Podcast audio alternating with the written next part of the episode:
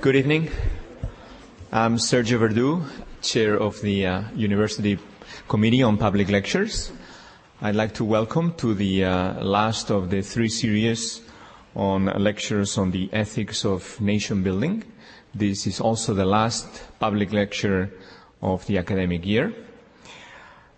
Uh, tonight, our speaker will be introduced by Fred Appel, who is currently the uh, uh, religion editor at Princeton University Press. He commissions books across a wide range of areas and disciplines and has special interests in Islamic studies, Muslim politics, and projects more broadly at the intersection of religion and politics. And he's actually the editor of the book that Professor Noah Feldman will be published based on these lectures. Fred.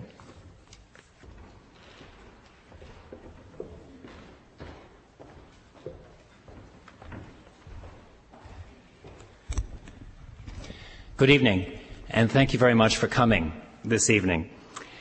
Um, as Professor Verdu mentioned, I am the religion editor at Princeton University Press, and it was in this capacity that I first became aware of the work of Professor Noah Feldman. Professor Feldman agreed to contribute a short piece to a book that Princeton University Press published earlier this spring entitled Islam and the Challenge of Democracy. I was very taken with this short piece and with his occasional pieces in, on the op-ed pages of the Wall Street Journal and the New York Times.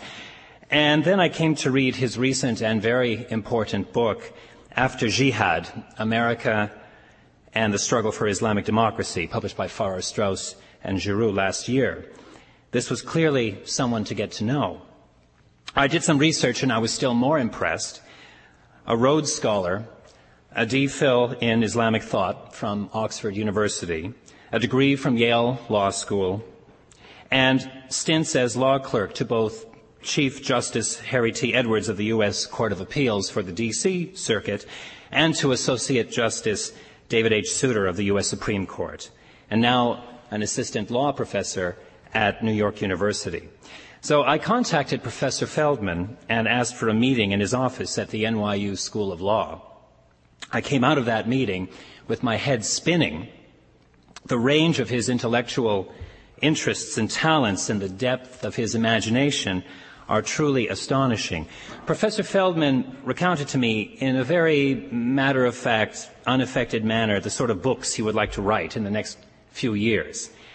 These include, but are not limited to, a book on religion and law in America, a new intellectual history of church-state relations in the United States, a book of legal theory on the notion of rectification, a book on the growing global call for reparations for past injuries and injustices, and an historical study of the life and times of the 12th century Muslim philosopher Ibn Rushd. This latter book, I'm pleased to say, is now under contract with Princeton University Press, and I look forward to publishing it after Professor Feldman somehow finds enough time to write it. All of these projects sounded extremely interesting, and his manner and genuine excitement in outlining these ideas made me determined to find a way to bring him to Princeton, to give him a series, uh, to give a series of public lectures that could then be turned into a Princeton University Press book. A later exchange revealed that Professor Feldman was also contemplating the Ethics of Nation Building, yet another project. Drawing on his very recent experience as a senior constitutional advisor to L. Paul Bremer, U.S. ambassador to Iraq. Well, one thing led to another, and soon a proposal for three lectures on this topic was on my desk. And thanks to the kind support of Professor Sergio Verdu and the rest of the Faculty Committee on Public Lectures, we have the good fortune to have Professor Feldman here with us this evening to give the third and final lecture in this three-part lecture series.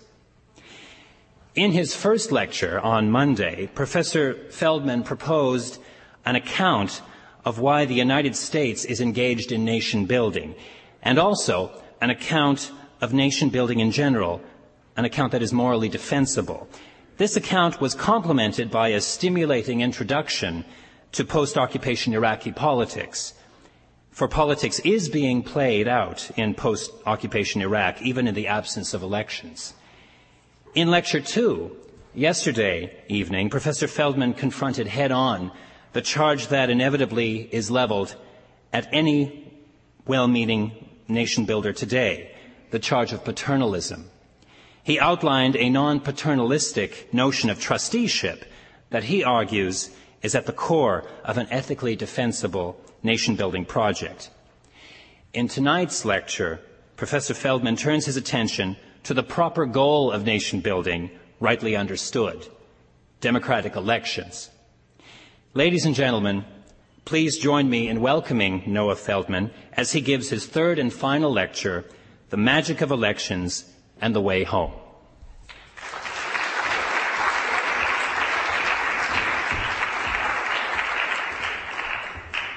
From Fred's very generous introduction, you can see that with my absurd uh, overreaching and aspirations, I must have fit right in in Baghdad. The big difference is that when I fail to deliver on these expectations, no one will suffer but myself. Those of you who have seen Ambassador Bremer give a press conference on television, and I imagine by now that's probably all of you, may have noticed the large and somewhat ungainly insignia of the coalition provisional authority that occupies a space on the wall roughly of this size just behind him in a building called the Iraqi Forum, which is the preferred venue for public events hosted by the coalition provisional authority and buried safely within the so-called green zone in Baghdad. Well, it was not always so. On April 28, 2003, precisely a year ago tonight, when I first walked into that self-same room, the Iraqi Forum, for a, for an ill-conceived national meeting of Iraqi leaders who someone on some list somewhere thought would be politically significant in the future, there was in fact in that space two things. First, there was an enormous outline of where a portrait had been. You can guess whose portrait that was. And beneath it, inscribed in very lovely calligraphy, was a verse from the Quran. And I'll translate roughly. Consult the people regarding the matter, says this verse. And when you have reached a decision, then put your trust in God. Now, my first reaction upon seeing this verse was that this was actually perfectly appropriate to the occasion in those heady and optimistic days of uh, spring 2003. Because this is one of the verses in the Quran, one of two verses, that speak of consultation and which are used by Islamic Democrats to argue for a scriptural basis for democracy. Now, needless to say, this is not the interpretation of the verse that Saddam himself surely favored. I have the feeling that the consultation was rather the latter part, uh, and the thought that you should put your trust in God once he had made a decision was rather the stronger. But the bottom line is that it was there, and it seemed that it could perhaps be co-opted into a more attractive conception of participatory democracy in a Muslim state. Unfortunately, shortly thereafter, the removal of the portrait was followed by the removal of this verse. In the disorganization and really disastrous looting that followed the collapse of the regime, it became increasingly clear that the ideal of holding relatively quick elections for a democratic order that would emerge almost spontaneously from the collapse of the previous regime was in no way practicable. And as a consequence of that, General Jay Garner, who had been sent by the U.S. government to run something called the Office of Reconstruction and Humanitarian Assistance, was replaced by Ambassador Bremer running something called the Coalition Provisional Authority. Now it's worth just paying a moment to look at those names. Think of what General Garner was running. Reconstruction and humanitarian assistance. Governance had no place in that description because it was not imagined by those who engaged in the planning, and I use the word loosely, for the war, that any governance would be necessary. The governance, General Garner said to the Iraqis memorably on that day in that room, would be left to them. There was a collective intake of breath when that happened. At the time, I thought it was excitement. About 15 minutes later, I realized it was panic. And the Coalition Provisional Authority, for its part, embodied a notion of an authority. In fact, the bland word authority coupled with the even blander title that Ambassador Bremer took for himself, which was actually administrator, Coalition Provisional Authority, he is the administrator of the Coalition Provisional Authority, suggested rather hopefully a kind of bureaucratic regularity in running the affairs of the country. Either way, elections, from a literary perspective or from a practical perspective, were off the table. Nation building had begun. Now, there's no way to capture the paradox of nation building more easily than by thinking of the structure of the attitude that nation building takes towards those elections. Think of it this way. According to the conception of nation building, not only that we've been talking about over the last couple of days, that is pretty, but that is pretty broadly shared, the desired end state of nation building is a democratic state. And a legitimate democratic state, whether it is in Bombay or Brazil, needs to have elections attached to it. That's just something that we take more or less for granted. And as a consequence, it's natural to think that elections are a desirable end state of the nation building process. But you wouldn't have nation building, and you would have no need for nation building if it were possible simply to hold elections at the first moment upon arrival of the outside force in the country. And furthermore, by focusing on the production of elections, the act of nation building draws attention to the fact that it itself is non-electoral. By specifying itself as a mechanism of bringing about a legitimate end state, nation building, in fact, undercuts its own legitimacy. As a consequence of this, I think we can see that the nation building undertaking is going to be profoundly interwoven with the idea of elections and is also going to be profoundly troubled by it. Like the famous metaphor that Wittgenstein proposes in the Tractatus, nation building presents itself as a ladder whose rungs disappear as the climber leaves each one behind.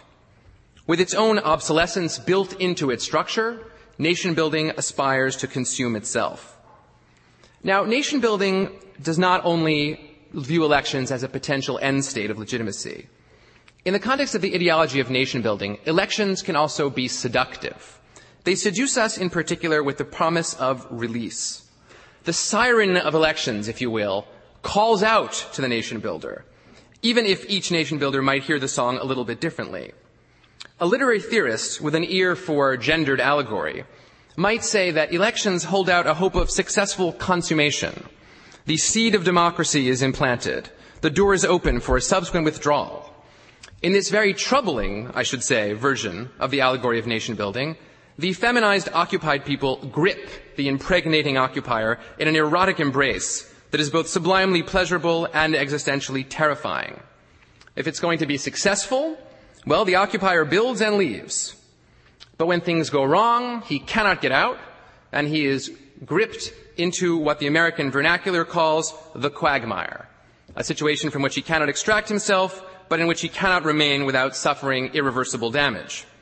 On this reading, Vietnam is the archetype of failure, and the angular cut into the ground that is the famous Vietnam Memorial in Washington, D.C., takes on a new and rather disturbing significance. From the perspective of the people who are meant to be the nation built, elections are seductive in yet a different way. In Arabic, as in many other languages, the word vote is the word for voice. Elections hold out the aspiration of speaking collectively and in a manner that accomplishes the Wilsonian goal of self-determination. In this view, the nation's very reason for being, namely its desire to express itself collectively, is only fully captured in the phenomenon of elections. And to make matters even better, the nation that has had elections can throw off the yoke of the occupier and come into its full independence. Yet at the same time, people who are living under conditions of nation building fear elections for what they might reveal. Specifically, many people will fear that the election will reveal that they are in fact not a nation, but that they are rather a collective of different sorts of people with widely divergent views who disagree about many fundamental things and who cannot practically live together. This danger is especially great in a diverse place like Iraq, where there is the possibility, the realistic possibility, that elections could show not a nation capable of governing itself and making compromises, but instead a group of people who do not believe that they are capable of working with one another to produce the kind of pact that would be necessary for a constitution to emerge in the way that I described in the first lecture. On this view, one of the deep dangers associated with elections, again, from the perspective of those living in the country where the elections are meant to occur, is that the nation building exercise will reveal itself to have been entirely pointless. Having begun by now having begun by sketching a kind of picture of both what's appealing about elections and also to a certain degree what's frightening about them, I want to take a step back from that kind of rhetoric and try to sketch out for you a chastened, downscaled, and realistic account of what nations actually can and cannot achieve by elections in the process of nation building. And I can state my thesis rather briefly. In essence, elections for a government should be part of the process of nation building, but they cannot be the end state of nation building. When an elected government is in place, nation building ordinarily will just have begun.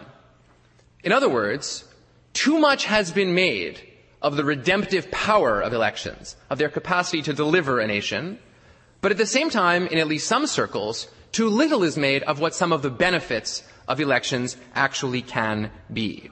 So let's talk a little bit about what elections can do right and what elections can do wrong. With respect to what they can do wrong, I've just hinted at it a moment ago, elections can in fact lead under conditions of nation building to the election of the wrong people. Now, I have gotten into a little bit of trouble uh, for saying exactly that sentence and being quoted for saying that sentence, so let me amplify it a little bit. The wrong people under conditions of nation building are people who don't want a nation to emerge. People who don't want legitimate government to emerge. These could include in Iraq those Sunni Arabs who are unwilling to negotiate on behalf of their community and to produce a democratic structure of government. It could include supporters of Muqtada Sadr, or Muqtada Sadr himself, who expressly say that they're not interested in democratic power sharing in the country. Um, or it could include simple thugs, our sort of post-Soviet model of the kind of person who sometimes emerges from electoral politics, just the best mafia don in the country. The model of this among the nation building classes, and there is a small sub elite of people like this who runs around the world opining on such matters, uh, is certainly Bosnia, where elections, though repeated, I believe, were up to seven times uh, since the introduction of the transitional UN administration, have on a pretty regular basis led to the election of intransigent nationalists both on the Bosnian Serb side and to a degree on the Bosnian Muslim side, perhaps to a lesser degree. With the long run effect that the impossibility of structuring anything looking like a nation in the nominal federation of the uh, so-called Republika Srpska and the Bosnian uh, Muslim section of the, the nominal federal republic has sort of been revealed as more or less a charade. So the wrong people actually can be elected, and this is a very great risk because if they are, the next logical move is one connected to what I spoke of yesterday when I spoke of the formation of mutual protective associations. If I think that the other groups will not participate in the production of a pact that aims to lead to power sharing, I will turn to my militia and I will do it the day the electoral results are announced. And in a simple prisoner's dilemma model, so will everyone else. And then the production of democratic order will really not be attainable. So there are circumstances in which fast elections can lead to the election of the wrong people. What, however, can elections do that is relatively important, but tends to be overlooked by many people who focus on the grand narrative, if you will, of electoral politics. Elections as self-determination, or elections as a grand constitutional moment where the people look forward to shaping their polity going forward. Well, for one thing, elections do a pretty good job of a certain kind of accountability. They don't do a good job of fine-grained accountability. Elections aren't very good, if they're held intermittently, at telling the government whether they have made the right decision on a particular kind of policy problem. It might be a little different in a situation where a parliamentary government can collapse in response to a particular event. But if elections are at relatively regular intervals, they do a pretty good job of accountability only in answering the very baseline question, are the people in power doing a good enough job for you to think that there's no one better out there to replace them? That's a, very coarse-grained question, but in the context of accountability of a trustee who must be monitored by the electorate, that is to say a governing trustee of the kind I spoke of yesterday who must be monitored, that's almost precisely the question we want to ask. And indeed, it is the question that we ask in elections most of the time in functioning democracies. So the accountability point is not to be understated. The other thing that elections do relatively well, again, not perfectly, is reveal the preferences of the voters along some dimension, namely the dimension of who was running for office. Let me say a bit more of what I mean. One of the handful of lessons that come from the collapse of the communist countries in the Soviet bloc that is broadly agreed upon by the very otherwise uh, deeply dis- divided scholars who work on the subject is that it turns out that the market is pretty good at revealing preferences for what sorts of things, what sorts of goods and services the public wants to buy in what quantities. It turns out that the Soviet central planners, wise though they may occasionally have been, I don't particularly know, that's out of my bailiwick, did not do a good job of identifying what the proper allocation of goods might have been. Now, it's not that markets are perfect. Markets are full of failures.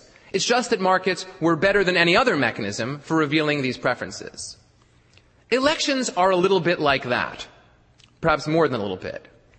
Elections can reveal better than any sort of polling can which political parties people would like to allocate authority to.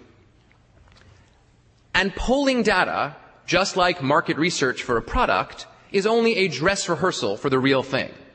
The real thing is buying the product, or the real thing is casting the ballot. Now, the consequence of this is very significant in an environment like Iraq, where one needs to identify politicians who are capable of actually negotiating their way to a deal that would share power in a way that might be durable. Consider the most serious problem that the coalition now faces with respect to the Sunni Arab population in Iraq. You may think that that problem is the armed uprising, but it isn't. The armed uprising is a very important problem. But more important than that is that there is no leadership at present who can easily be identified, or even with difficulty be identified, as capable of speaking on behalf of this large and important and deeply dissatisfied constituency. Now, perhaps such a leadership might come out of the uprising itself. That is not impossible.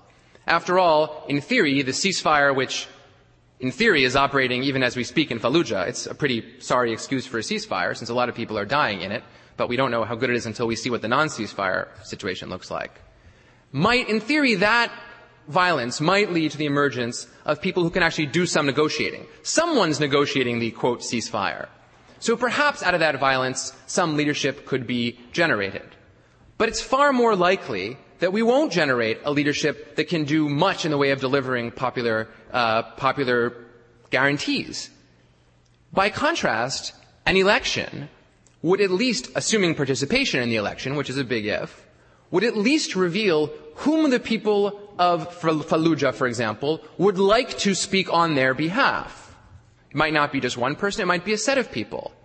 But the key point here is much like the central planner in the communist state trying to guess what people need or want, right now the coalition is in the position of trying to guess who might or might not speak on behalf of Iraqis. We think that Ayatollah Ali Sistani speaks on behalf of many Iraqis, and I mentioned the other day that part of the reason we think that is that he could put 100,000 people on the street. But even there, we don't really know if those people would prefer that Ayatollah Ali Sistani speak for them, or if he was just the only person stepping up to the plate and offering some popular political view. The uncertainty under which we operate is profound, and it is a very serious problem, not only in Iraq, but in any nation building context where elections have not yet been held. Elections, in other words, in their preference revealing function, play a key role in identifying those leaders who may be capable, and I don't mean to say that everyone elected is capable, but at least I mean to say that those who have not been elected are presumptively incapable of delivering a deal that can actually move the society forward in a serious way. Now, These two functions of elections, the preference revealing and the accountability, are not the kinds of things that one can just walk away from. But what's most striking about them, I think, is their relative modesty. They don't overweigh the significance of what elections can actually achieve. And I think that two of the most prominent objections that are presently out there in the world, uh, in the literature, at least in the United States, to electoral politics as a part of nation building, both make the mistake of overplaying how much elections can actually do. I'll mention them very briefly. One is the view of Professor Amy Chua of the Yale Law School, uh, who, in a very provocative book called World on Fire, argues that market dominant minorities are profoundly disadvantaged uh, and endangered when there are elections under nation building conditions because of the risk that they will be expropriated by the majorities who are not market dominated. Now, Professor Chua is not wrong to observe this phenomenon. One sees it all over the world. In the Philippines, on which she focuses very closely, one saw it um, in other places and other times as well. And her proofs are plausible ones, and they are a reason to worry about elections. But I would suggest that in fact the phenomenon of small and relatively wealthy minorities being expropriated is in no way restricted to the context of electoral politics. In fact, the people with property are in a lot of trouble every time political upheaval occurs, whether it's democratic or otherwise. So, for instance, in East Africa in the 1970s, when South Asians, many of them Muslims, were displaced by nationalist uh, inspired socialist slash nationalist inspired dictators like Idi Amin, who expropriated large numbers in Uganda, and others did the same in, uh, in, in Kenya, for example. Those expropriations were not the product of elections, but they were the product of significant political upheaval, and other examples could be multiplied. So my point is not that Professor Chua is wrong to identify this phenomenon, it's that it's a mistake to think that elections, uniquely and magically, are at fault. The other, perhaps even more broadly read, big criticism of elections in nation building, which one has heard in recent uh, months, is that of Fareed Zakaria, uh, the editor-in-chief of Newsweek International, who in a book called The Future of Freedom argues that illiberal democracies are the great threat to increased democratization, or the great threat of increased democratization. In his view, elected majorities will simply repress away the rights of electoral minorities and indeed of the bourgeois elites uh, who, in whom Zakaria places a great deal of trust for the process of democratization. Now again, I don't mean to disagree that Zakaria has some good instances of proofs for this phenomenon. This phenomenon is real.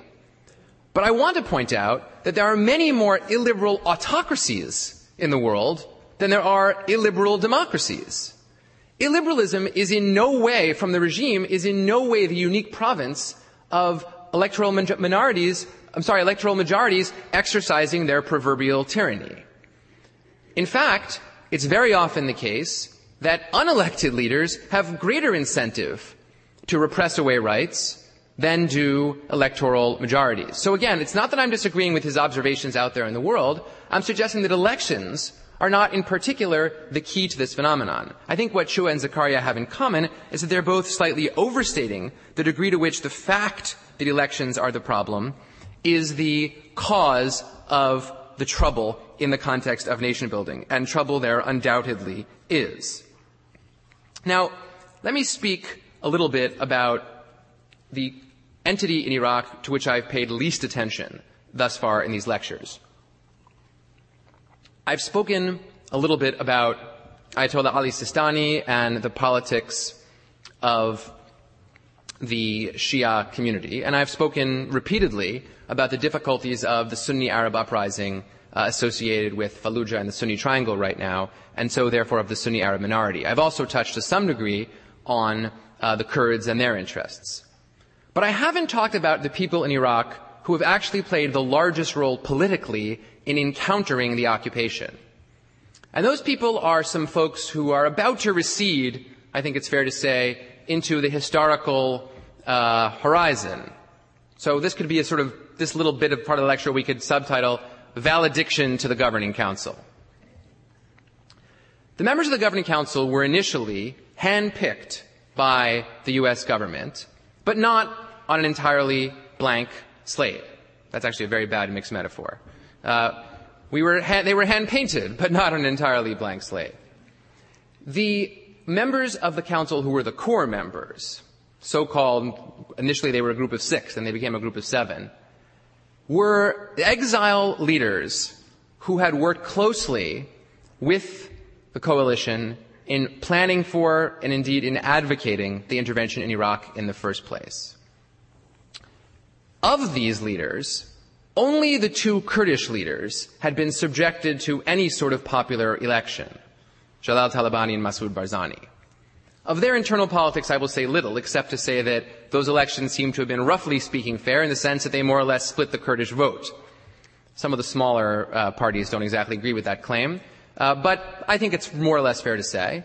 And that they were fairly evenly divided is also demonstrated by the small civil war they fought between themselves immediately following that election, a matter we try not to speak of in their presence. It's not, it's not polite to bring up people's civil wars. lesson one that you learn when you get to Iraq. But they were the only ones, Barzani and Talabani were the only, Talabani were the only ones with real constituencies in a meaningful political way. Of the others, I have mentioned uh, Ayatollah Muhammad Bakr al-Hakim, who was the leader of the Supreme Council for Islamic Revolution in Iraq, who had spent the last decade in exile in Iran, uh, and who was assassinated last July outside uh, the shrine of Imam Ali in the holy city of Najaf. So he was another of the major leaders, and since his death, he's been replaced by his younger brother, Abdulaziz. Others of the leaders included the uh, internationally known and broadly reviled uh, head of the Iraqi National Congress, Ahmed Chalabi, uh, University of Chicago PhD in mathematics, urbane, worldly, wanted in Jordan, uh, and uh, thoroughly devoted, I think it's fair to say, to establishing a secular democratic politics in Iraq. I, I don't believe that in any way, shape, or form was insincere as an aspiration on his part. And when questioned recently about what are look a lot like misrepresentations to the U.S. government uh, in the course of uh, the run-up to the war, his response, and I'm paraphrasing here, was, if you were trying to liberate your country, wouldn't you say whatever you thought would get it liberated? And I don't think it's easy to fault him for that. I mean, think about that as a moral proposition. If there's blame to be allocated for taking seriously overstated allegations of weapons of mass destruction or what have you, or indeed of the claim that Iraq was fundamentally a secular place that would emerge into secularism and democracy and the free market overnight, the blame must surely lie in the hands of the policymakers who believed these accounts rather than in the hands of those who made them, however hopefully, nostalgically, or strategically these claims may have been advanced. Another key player was Iyad Alawi, who was a former senior level Ba'ath leader and a former general, and broadly perceived within the U.S. administration as someone who might be useful if it turned out to be the case that generals in Iraq were willing to turn Saddam over and indeed the country over without a fight. A possibility that was contemplated and indeed strongly encouraged both within the Department of State and in the Central Intelligence Agency, as has been broadly and well reported. Now, these figures hoped to have the country handed over to them, more or less in gross. And there were those in the administration who hoped to do so. As it turned out, Ambassador Bremer was not among them. And one of the first things he did upon landing in Iraq was to sit down with this group and tell them they were not getting the country. And he more or less said it in those terms. And they were not well pleased with this, as you can well imagine, and thus began a complex political dance between the governing council and the coalition provisional authority, which has had many vicissitudes and which I think is nearing its final turn. But to make a long and, to a degree, I think, interesting story short, they hit upon the strategy of doing nothing. The theory being that if the governing council would do as little as possible to facilitate a move towards broad electoral democracy in which its members stood only a small probability of being elected to anything, the U.S. would find itself with little choice but to hand the country over to somebody. And as the date of handover became closer and closer, it seemed likely to them that it would be them, because there was nobody else to hand the country over to. So the first inflection point of the strategy was in November of 19, I'm sorry, of 2003, approximately six months after the fall of Baghdad, at which time the U.S. administration reversed course from its initial plan of Ambassador Bremer holding the country under his sovereignty for at least two or three years until elections were properly available. In a moment, I'm going to call that maximalist nation building. And shifted to a plan whereby a government would be selected by a caucus process by the now famous date of June 30th, 2004. Now, first thing to say about this is that it was a victory for the governing council, who were expected perhaps not to be the unique victors, but at least to dominate this caucus selection process. And consequently, they saw this as a validation. The governing council saw this as a validation of their strategy of delay. Again, not an unreasonable thing for them to think at all. Now, I don't want to spend time talking about why we chose the date June 30th. I think we should pass in silence over the coincidence of that date with the date of the uh, soon to follow Republican National Convention. I think we should not even venture to mention the thought that the schedule of our elections and the schedule of the Iraqi elections seem to be strangely coterminous. I think this would be unseemly. Nonetheless, I think we could at least note that when one announces arbitrary deadlines in foreign policy, it leads to unexpected consequences. And if I could raise that rule one better, when one announces arbitrary consequences in Middle Eastern politics, the consequences are not only unanticipated, but are likely to be very bad. I think I would classify that in the Rumsfeld classification as one of the known unknowns. but we did it. We did it. And we did it with the thought, at least the fig leaf of the thought, that if by announcing a date certain, we could facilitate the Iraqi political process in getting started, if we could kickstart the process, to use a phrase that Ambassador Blackwill is fond of, um, then we would have a better chance of getting the governing council to actually do something. And to a degree, this worked, because the governing council did get up and generate the transitional administrative law, also known as the TAL, or the interim constitution. Now, it can't be called the interim constitution, either in its text or publicly, because Ayatollah Ali Sistani, reverting to the point that I mentioned two nights ago, said in more or less a single sentence, well, you see, I read in a book that in a democracy there are elections, and I also read that a constitution is the product of the popular will, and I'm not sure how these 25 people, the, the GC had expanded itself, I should have said, from 6 to 25, by a process in which we chose the other uh, 19, stands for the full Iraqi populace. He had a point, and his point was strong enough to freeze the governing council for some time and make it very difficult for the governing council to draft something. But they did eventually draft something in a complex negotiated interaction that in which Sistani, to a very great degree, took the lead. And that document was, in fact, signed by the 25 governing council members on March 25th, I'm sorry, on March 8th of this year. So that was something, and the governing council did in fact do that after a lot of slow process. But that still left the question of who would get to be the government on June 30th.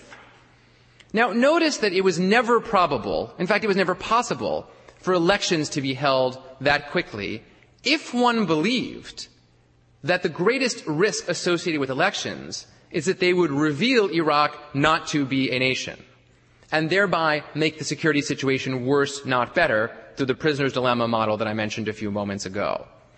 And that was the main reason that this coalition provisional authority did not want rapid elections. Initially, the objection was grounded almost solely in the worry that the wrong people would get elected. And again, I've tried to offer you an argument for why that's not a terrible or a preposterous thing to say.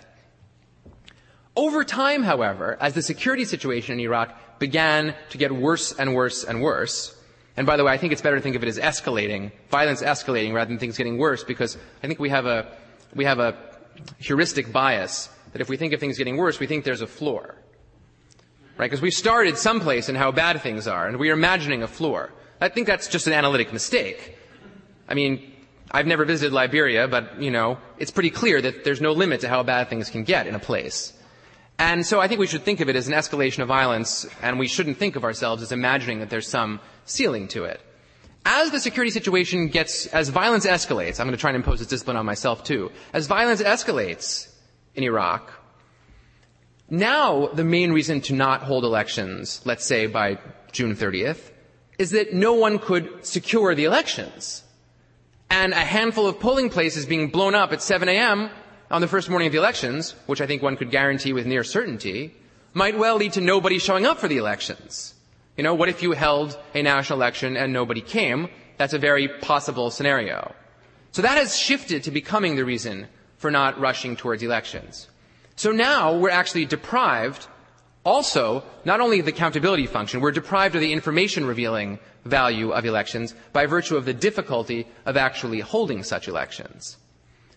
But the governing council, for their part, clung to the hope, and perhaps as we speak still clings to the hope, that come June 30th, someone will have to be made the government and it will be them.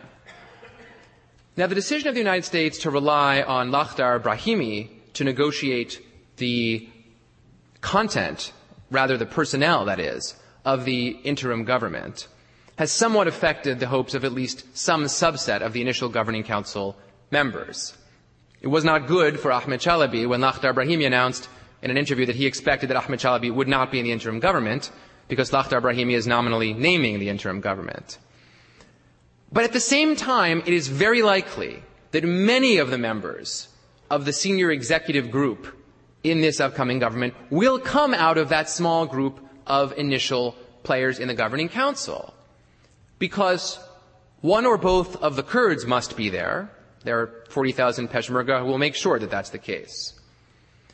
The leader of the Supreme Council for Islamic Revolution in Iraq must be there because his militia of at least 15,000 makes that of uh, Muqtada Sadr look like what it is, a ragtag band of kids. The Badr Brigades, which is the much more important militia of the Supreme Council, has perhaps 14 or 15,000 men at arms, and they're a much more serious force. So they'll be there, and they were in the initial group. Now, Chalabi and Alawi are dispensable from the perspective of Brahimi, and they will probably go. Notice who was really behind the rise of Brahimi in this context, and then I will shift from this account to the question of sovereignty and its relation to elections, which will be the final topic which I'll address. But this is very important. Who was behind Lakhdar Brahimi emerging as the voice upon whom the United States must now rely? I mean, it was not President Bush, that's for sure. This is not a president with any great love for the United Nations, as if I needed to say that to you. It's Ayatollah Ali Sistani. Sistani told the governing council very directly that he would not approve a constitution that had certain features, and they took those features out of the constitution. At the last minute, he came up with a few extra things after they'd already signed the constitution, which was very embarrassing for them. So he settled for a compromise. The moment the governing council signed the constitution, literally, within an hour, he held a press conference saying that this was just a negotiating position and certain things would have to be amended. So he was calling the shots. And he made it very clear that he would not speak to any representative directly of the United States, nor would he validate any government handpicked by the United States. It was he, I mentioned to you the other day, who put an ending to the idea of caucuses as a mechanism for selecting the interim government. But Ayatollah Ali Sistani did say publicly that he was prepared to speak to the special representative of the Secretary General of the United Nations on these topics. And in so doing, he chose who his negotiator would be.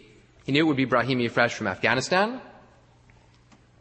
And he thought that Brahimi might be someone with whom he could do business.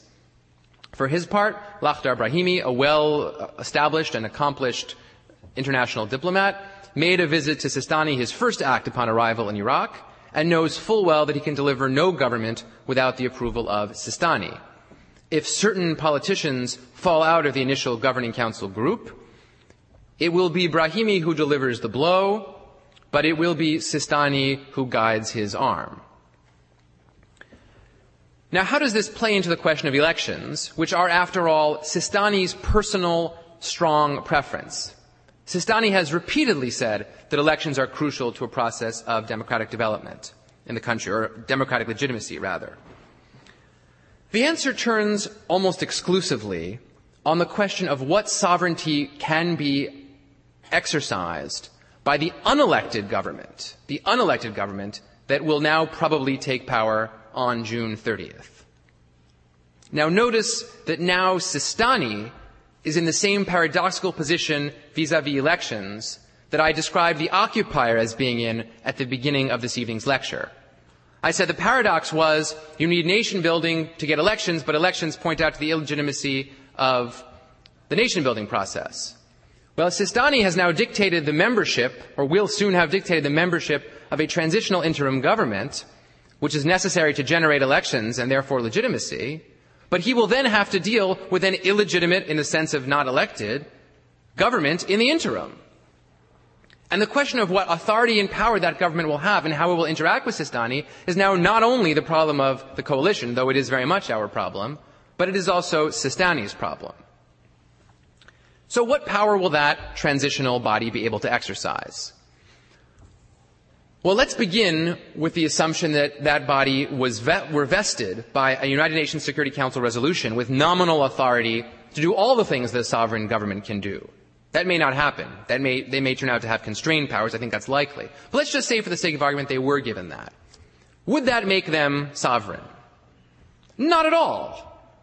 Not even close. Because sovereignty classically is understood to go alongside being the power association with the best plausible claim to exercise a monopoly on violence in the country. Now, strictly speaking, nobody has that, no power association has that capacity in Iraq right now. But the power association closest to aspiring to exercise that monopoly and actually doing so effectively is clearly the U.S. Army. And it will remain the U.S. Army on July 1st and it will remain the U.S. Army for a good long time afterwards.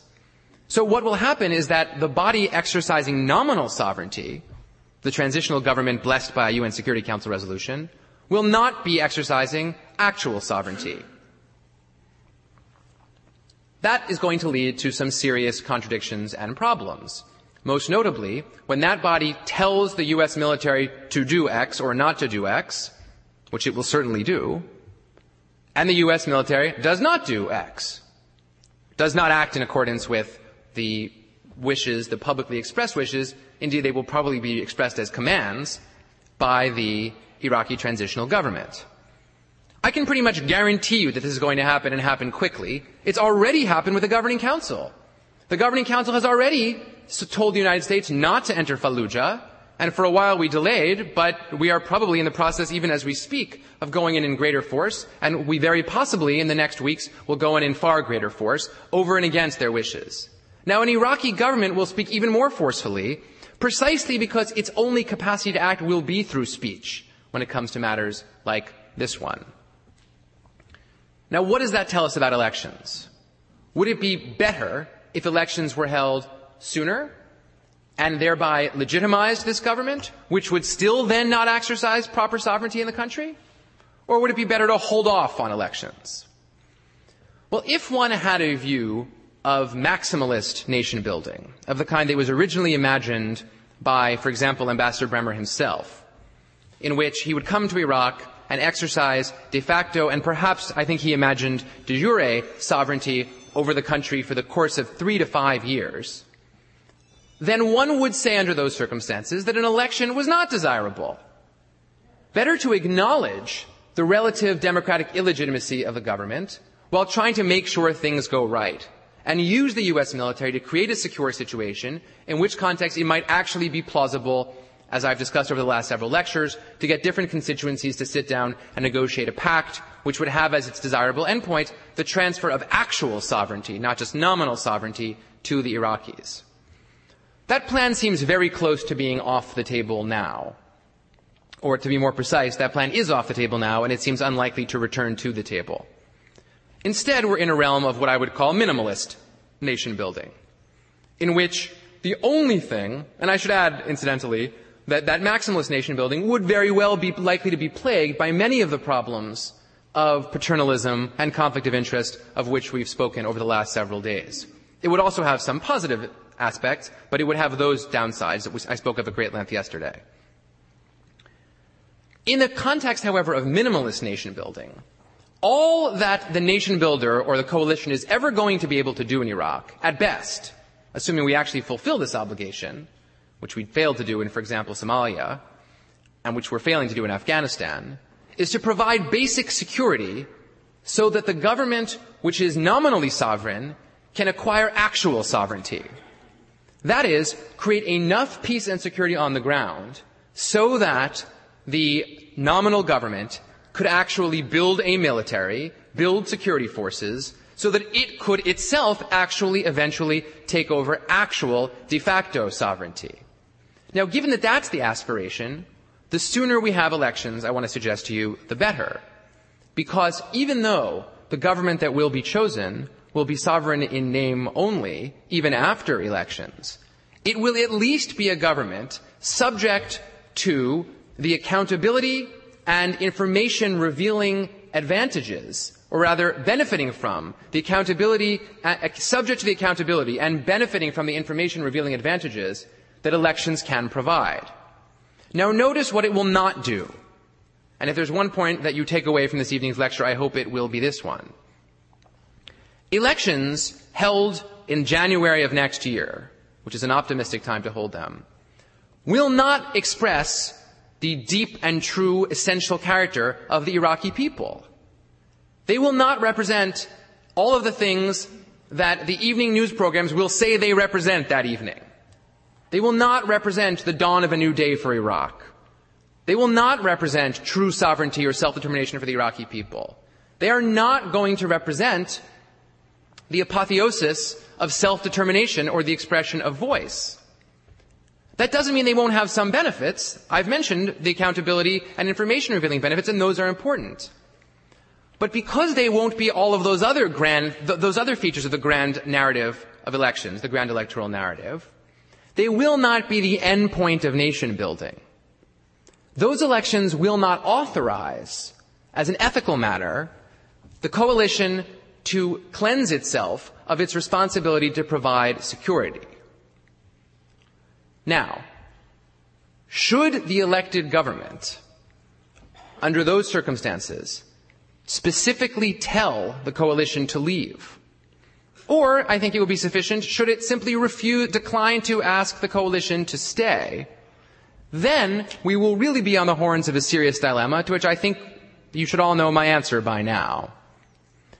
If there is a specific request from this government, or the lack of a request the other way from this government, and it reflects, after an election that revealed preferences and that assured some accountability, a widespread belief that the coalition should leave Iraq, then we should go. Indeed, we will be ethically obligated to leave, knowing as we will the high possibility, the high probability that war could still ensue in Iraq, civil war could still ensue. I think it unlikely that such a request to leave would be forthcoming from such a government. But I perhaps place too much faith in the strategic incentives that such a government would probably have. I'm guessing that such a government would prefer to be in power and have a chance of actually governing, which it won't be able to do without the US military, rather than gaining a momentary bump in public popularity followed by the collapse of its actual authority. I could be wrong about that, and that's precisely why one holds elections. Because the guess in advance of what the Iraqi people would do, or what the Iraqi people would like, which you're going to hear a lot more of over the next six months, as people increasingly say, based on polls and based on conversations and based on man on the street interviews, that the Iraqis want us to leave. We simply, we don't know for sure that that is the case, and we will not know it until a democratically elected government is in place. And even then, mark you, we will not know that the Iraqi people as an abstraction, want any one thing. We will just know that in a stripped down, reasonable, and chastened account of elections, a government is in place to which we ought to listen. But if that government does not want us to leave, and if that government, more to the point, wants us to devote significant further resources to the continued reconstruction of the country, Under those circumstances, in my view, we also are not authorized to refuse those.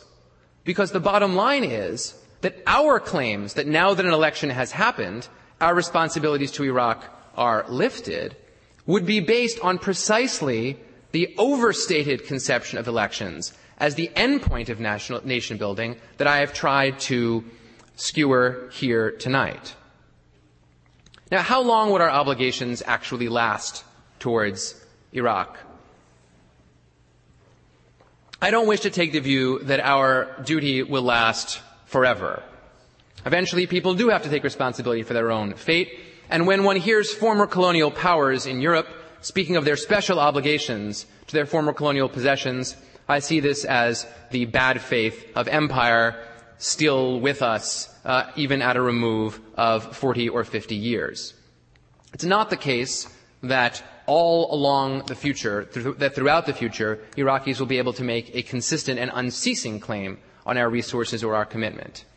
A point in time will come when the responsibility of the coalition and of the U.S. in particular begins to wane.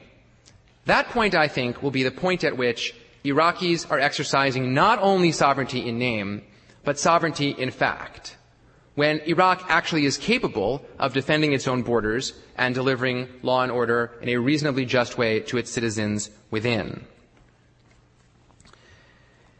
In the end, I think, we must recognize that Iraqis are not children reaching adulthood to be wished away. They are not a group of people to whom our paternalism will give a nation or a republic. I've tried over the last several lectures to argue that that sort of paternalistic conception of nation building can't cash itself out, that it's not sustainable practically, and that it is not sustainable ethically. I've tried to lay out for you a vision whereby our ethical obligations to remain are not directed primarily by our need to dominate, but are nonetheless practically informed by our actual interests. Now, that's a complicated argument to have made, and I'm very grateful to all of you for having listened to it so firmly. The point on which I wish to close is simply to say that nations must, at some stage, take responsibility for themselves. When Franklin was reportedly asked in Philadelphia what the Constitutional Convention had given the American people, he's meant to have said, a republic if you can keep it. Now, the nation builder no more gives nationhood than our own founders gave us a republic. But the challenge of keeping the government that one has cannot be deferred or delegated. The bottom line is that the nation builder at some point must make a clean break of it. And then all sides will know that nation building has been a success. We owe it to the Iraqis, in the end, to let them stand or fall on their own, to grasp nationhood and sovereignty for themselves, and to keep it if they can. Thank you very, very much.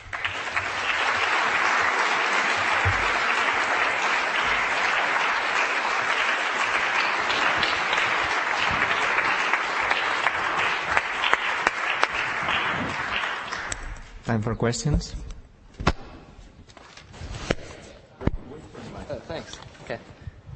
Um, Jason Brownlee, in the politics department. Um, so I have a question about sort of the wrong people and, and how to how to deal with the wrong people, because it seems like um, all countries sort of have this problem of the wrong people participating in elections, and so. In Algeria, it was the FIS, and so uh, the elections were canceled. And in Iran, the wrong people are those who oppose uh, rule of the jurist, and those candidates are sort of screened out and not allowed to participate in elections. And so my question is really, um, do you advocate the inclusion of the wrong people in elections alongside the right people? Or do you favor some type of screening them out or, or some way of marginalizing them? And, and if the latter, how would, how would you see that playing out? What, what methods would be used? And uh, how could you avoid the types of problems that Algeria, you know, major social conflict, or Iran have confronted? Well, my view on that, which I laid out at great length actually in, in After Jihad, is that any political party that is willing to say that it is committed to the democratic process, that is to continuing elections and not to calling off elections, ought to be permitted to participate in an election. And that once that party is elected, the existing government must allow that government to take its seat. So I think that the problem in Algeria was not that the wrong people participated, quite the contrary. I think the problem in Algeria is that the wrong people refused to honor the results of the election, and it was they, by arresting the leaders of the FIS and calling off the elections, who cast Algeria into the civil war that subsequently followed. And needless to say, I think the same about the reformers in Iran, who, if anything, are far more dedicated to the democratic process than is the government that has excluded them from participating. The phenomenon I'm speaking of when I speak of the wrong people is one that I think, in reality, one must be honest about. There are elections, especially in immediate post-conflict situations, where people are elected who want to continue the conflict. That's Bosnia. You know, that's Pale Serbs being elected after perpetrating some pretty horrible things. That actually happens in the world. And I don't want to be so wide-eyed as to say that that can never happen or that anyone who's elected is good. But I am saying that elections, and that's why in the nation building context, timing can really matter. But more broadly, my view is that elections are for people who are committed to elections and to the basic principles of democratic governance, and I mean basic liberal principles that I think are necessary, I don't uniquely think this, many people think this, are necessary for keeping electoral democracy going. Listen over there.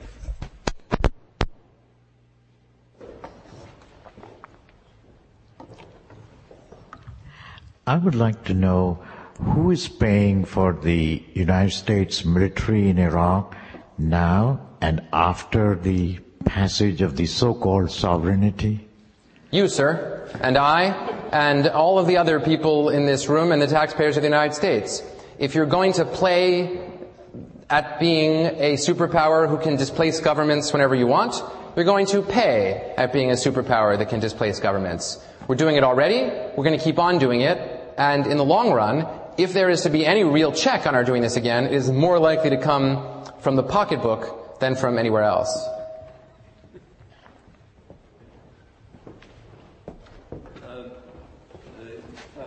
I don't need that thing.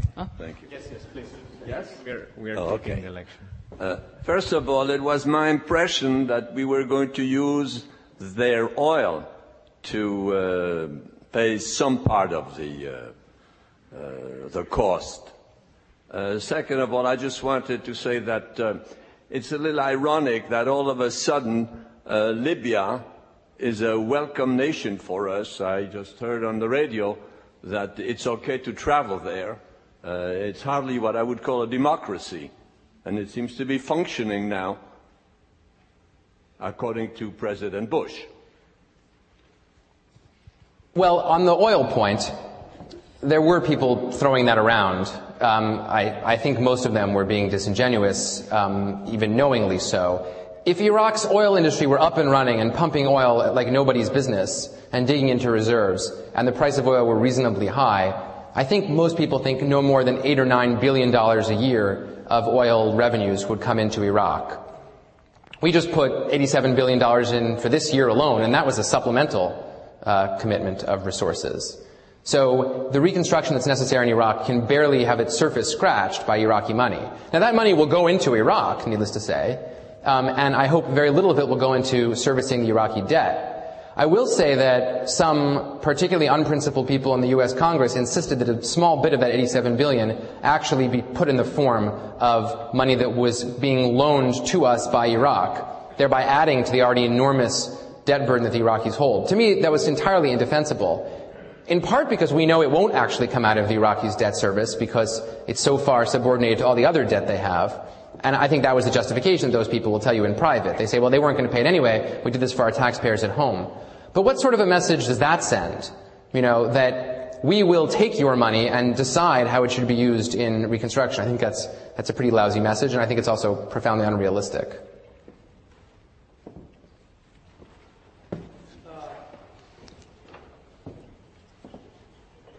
Sovereignty and the, um, the, sovereignty is somehow defined by the legitimacy of violence that the state exercises. And that seems like a political theory sort of way of thinking about it, and pretty standard. if the legitimacy of violence seems to be also decided on the street, not in political theory terms, but in who actually can do these kinds of things and what kind of consequences happen. What are the consequences of the United States main, U.S. Army, I guess, maintaining that legitimacy of violence just in order to turn it over? Which is to say, what are the costs of reclaiming, it seems to me, this legitimacy of violence? Monopoly on violence. Yeah. Monopoly, excuse me. Yeah. Monopoly of violence. And how, in order just to turn it over. Can you talk about that? Because it seems like one of the sort of more interesting parts of your first part of this lecture. Yeah, I think it's a great question because it's what we're engaged in in Fallujah right now.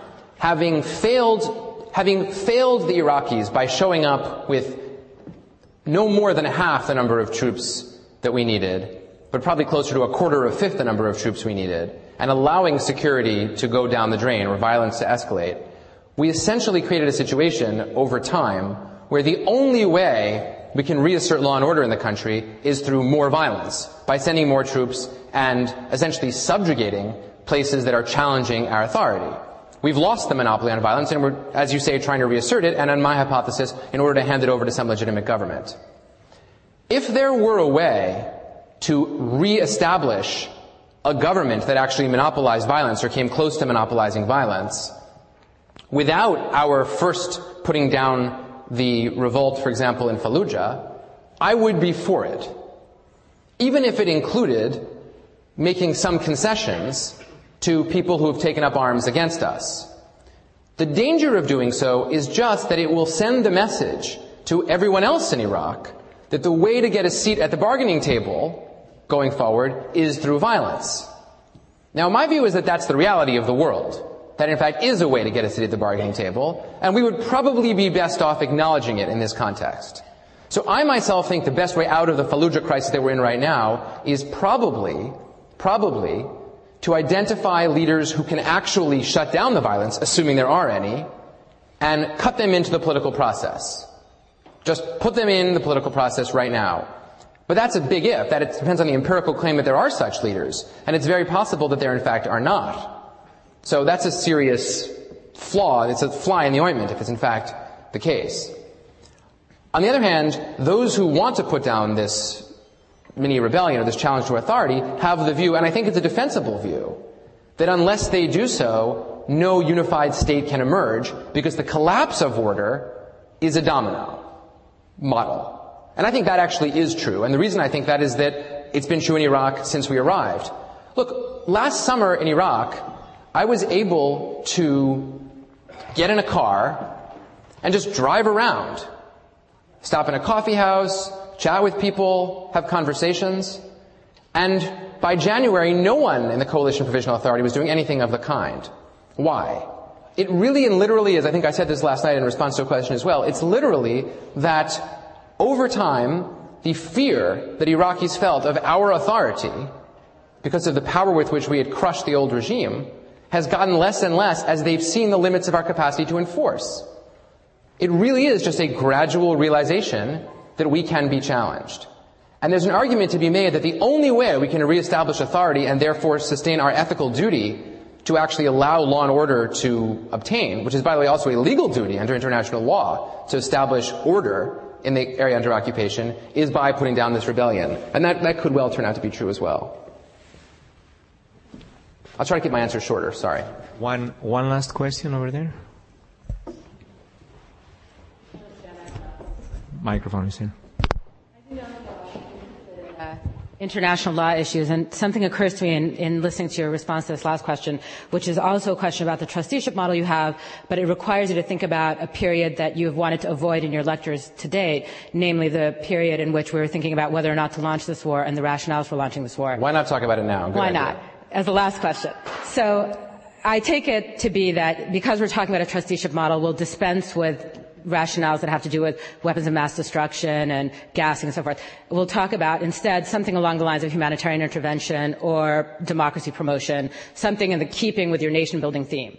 So if that is in fact the set of reasons that we went in, then it seems to me that your invocations of international law beg a question, which is, shouldn't some new norms of international law be developed in this context? And indeed, wouldn't they pertain to the legitimacy of trusteeship? Specifically, I'm thinking, when we talk about an intervention on behalf of the people or in the interest of the people, I think the right model, rather than the laws of war model, which is a model, by the way, which is restrictive in some ways, but in many senses permissive, permissive of kinds of violence that outside of the war context would never never be allowed by one state on another state. We should be thinking instead in terms of some other model, and I think here actually of the 9-11 model, of the kind of heroic model of people who sacrifice themselves to go into burning buildings and save people. People who go out of their way to put themselves in harm's way in order to act in the interest and for the benefit of others. If that is the way that we're thinking about it, then surely a higher requirement should have obtained uh, in the conduct of U.S. forces with respect to a civilian population, which by our own description of the prior regime had no responsibility nor could be held accountable for the actions of that regime which brought this intervention on them. So given that fact, and given the fact that our, our troops in fact did not behave even in keeping it with, apparently with many of the international law norms, but let's say they did, still those norms were norms of war in which it's acceptable if military necessity or basically protecting your troops means civilian damage, collateral damage, killing of people, kind of the kinds of things we're seeing today in Fallujah, that's acceptable. That seems like a very unacceptable norm for a trustee to be held to, so, and obviously undermines the legitimacy of the project you then embark on. So I'm sympathetic because I think it's interesting to the thought that we might need some higher standard than the ordinary laws of war give us for rules of engagement if we're engaged in a humanitarian intervention. But here's my thought on why that, that model also worries me a little bit. And it goes back to what I said actually in something I said in the first lecture, and I hope I can use it to tie one, one sub-theme of the, of the talks together. One of the things I've been trying to argue is that it's very hard to, because it's very hard to get nations to do things that their citizens don't perceive as being in their own self-interests. We shouldn't have standards for action that set the moral bar so high that no one will ever act. And I worry, I don't just worry, I believe it to be true, that if the US military knew, and the US public, that in engaging in a humanitarian intervention, we would have to put our soldiers under rules of engagement that endangered our soldiers' lives to a greater degree than they are presently required to uh, than the danger they are presently required to subject themselves to to satisfy the demands of international law, that would be an excuse for never going in at all. And we don't need much of an excuse for never making a humanitarian intervention. It's really more remarkable that we ever make them. I'm not saying that Iraq was one, but it's really more remarkable that we ever make them uh, than anything else. So I, I think that one of the goals of the ethical model I've been trying to press is one that accepts accepts self-interested motivation as the jumping off point for the action that's going to follow. That, that's, and that's why I began the first lecture by saying the reason to nation build now has got to be to protect ourselves against terrorism. Without that, we're not going to nation build. And it's why I similarly want to argue that the ethical duties that we are, are subjected to are consistent, or at least not, or are consistent with that initial impulse. So let me try to reduce this to a simpler formulation. What I'm trying to say is that when we call publicly upon the U.S. public individually, collectively, as citizens, to act in a way that we consider ethical, what we're asking people to do is to incorporate into their own idea of self-interest their responsibility to certain ethical norms. I'm not asking people to place everything else above them. I'm not asking people to act against their self-interest. I'm asking people to think about their self-interest in ways that incorporate some principles of ordinary morality that they can live with. Now, that may be a quixotic undertaking. It may well be. And it is certainly a lot easier and a lot more appealing to make moral arguments that stand on strict principle and don't compromise or play games with the model of self-interest. For one thing, you avoid opening yourself up to the charge that all you're really doing is justifying something that people are doing out of self-interest. And that's what I tried to do last night. Tried to say that maybe there are ways of constraining us that are practical and real. But the potential outcome, if we are successful in marrying this concept of self-interest with some ethical duties, is that we might actually get something right once in a while. And in this last lecture, what I was trying to do is suggest, in the case of one practical problem, the pra- problem of elections, that if we've incorporated the self-interest model of the first lecture and a stripped down conception of trusteeship that imposes certain duties on us, even in our self-interest, then maybe it would lead us to a real outcome on a real practical problem that was better. The practical problem is coming. Those elections are coming, by hook or by crook. And when they come, there's going to be a public argument that's going to say, all right, we did it, let's go. And that's precisely the point when, if we've taken on board the other views, we won't go, that is to say, unless we're told to go. Now, some of you may be saying that the danger, the danger is that we're going to stay after the Iraqis don't want us. This is, after all, an imperial undertaking. You might turn out to be right. But with politics going the way they are and Iraq going the way it is, I think it's far more likely that the grave danger, the grave ethical danger and practical danger to us going forward is that when all the temptations are on us to leave, we will just say, well, we've done our job. We're out of here. And I suppose that's the right line on which I should end. I, if I've done my job, then I can be out of here. Thank you all very much. Thank you very much. Brilliant. That's all.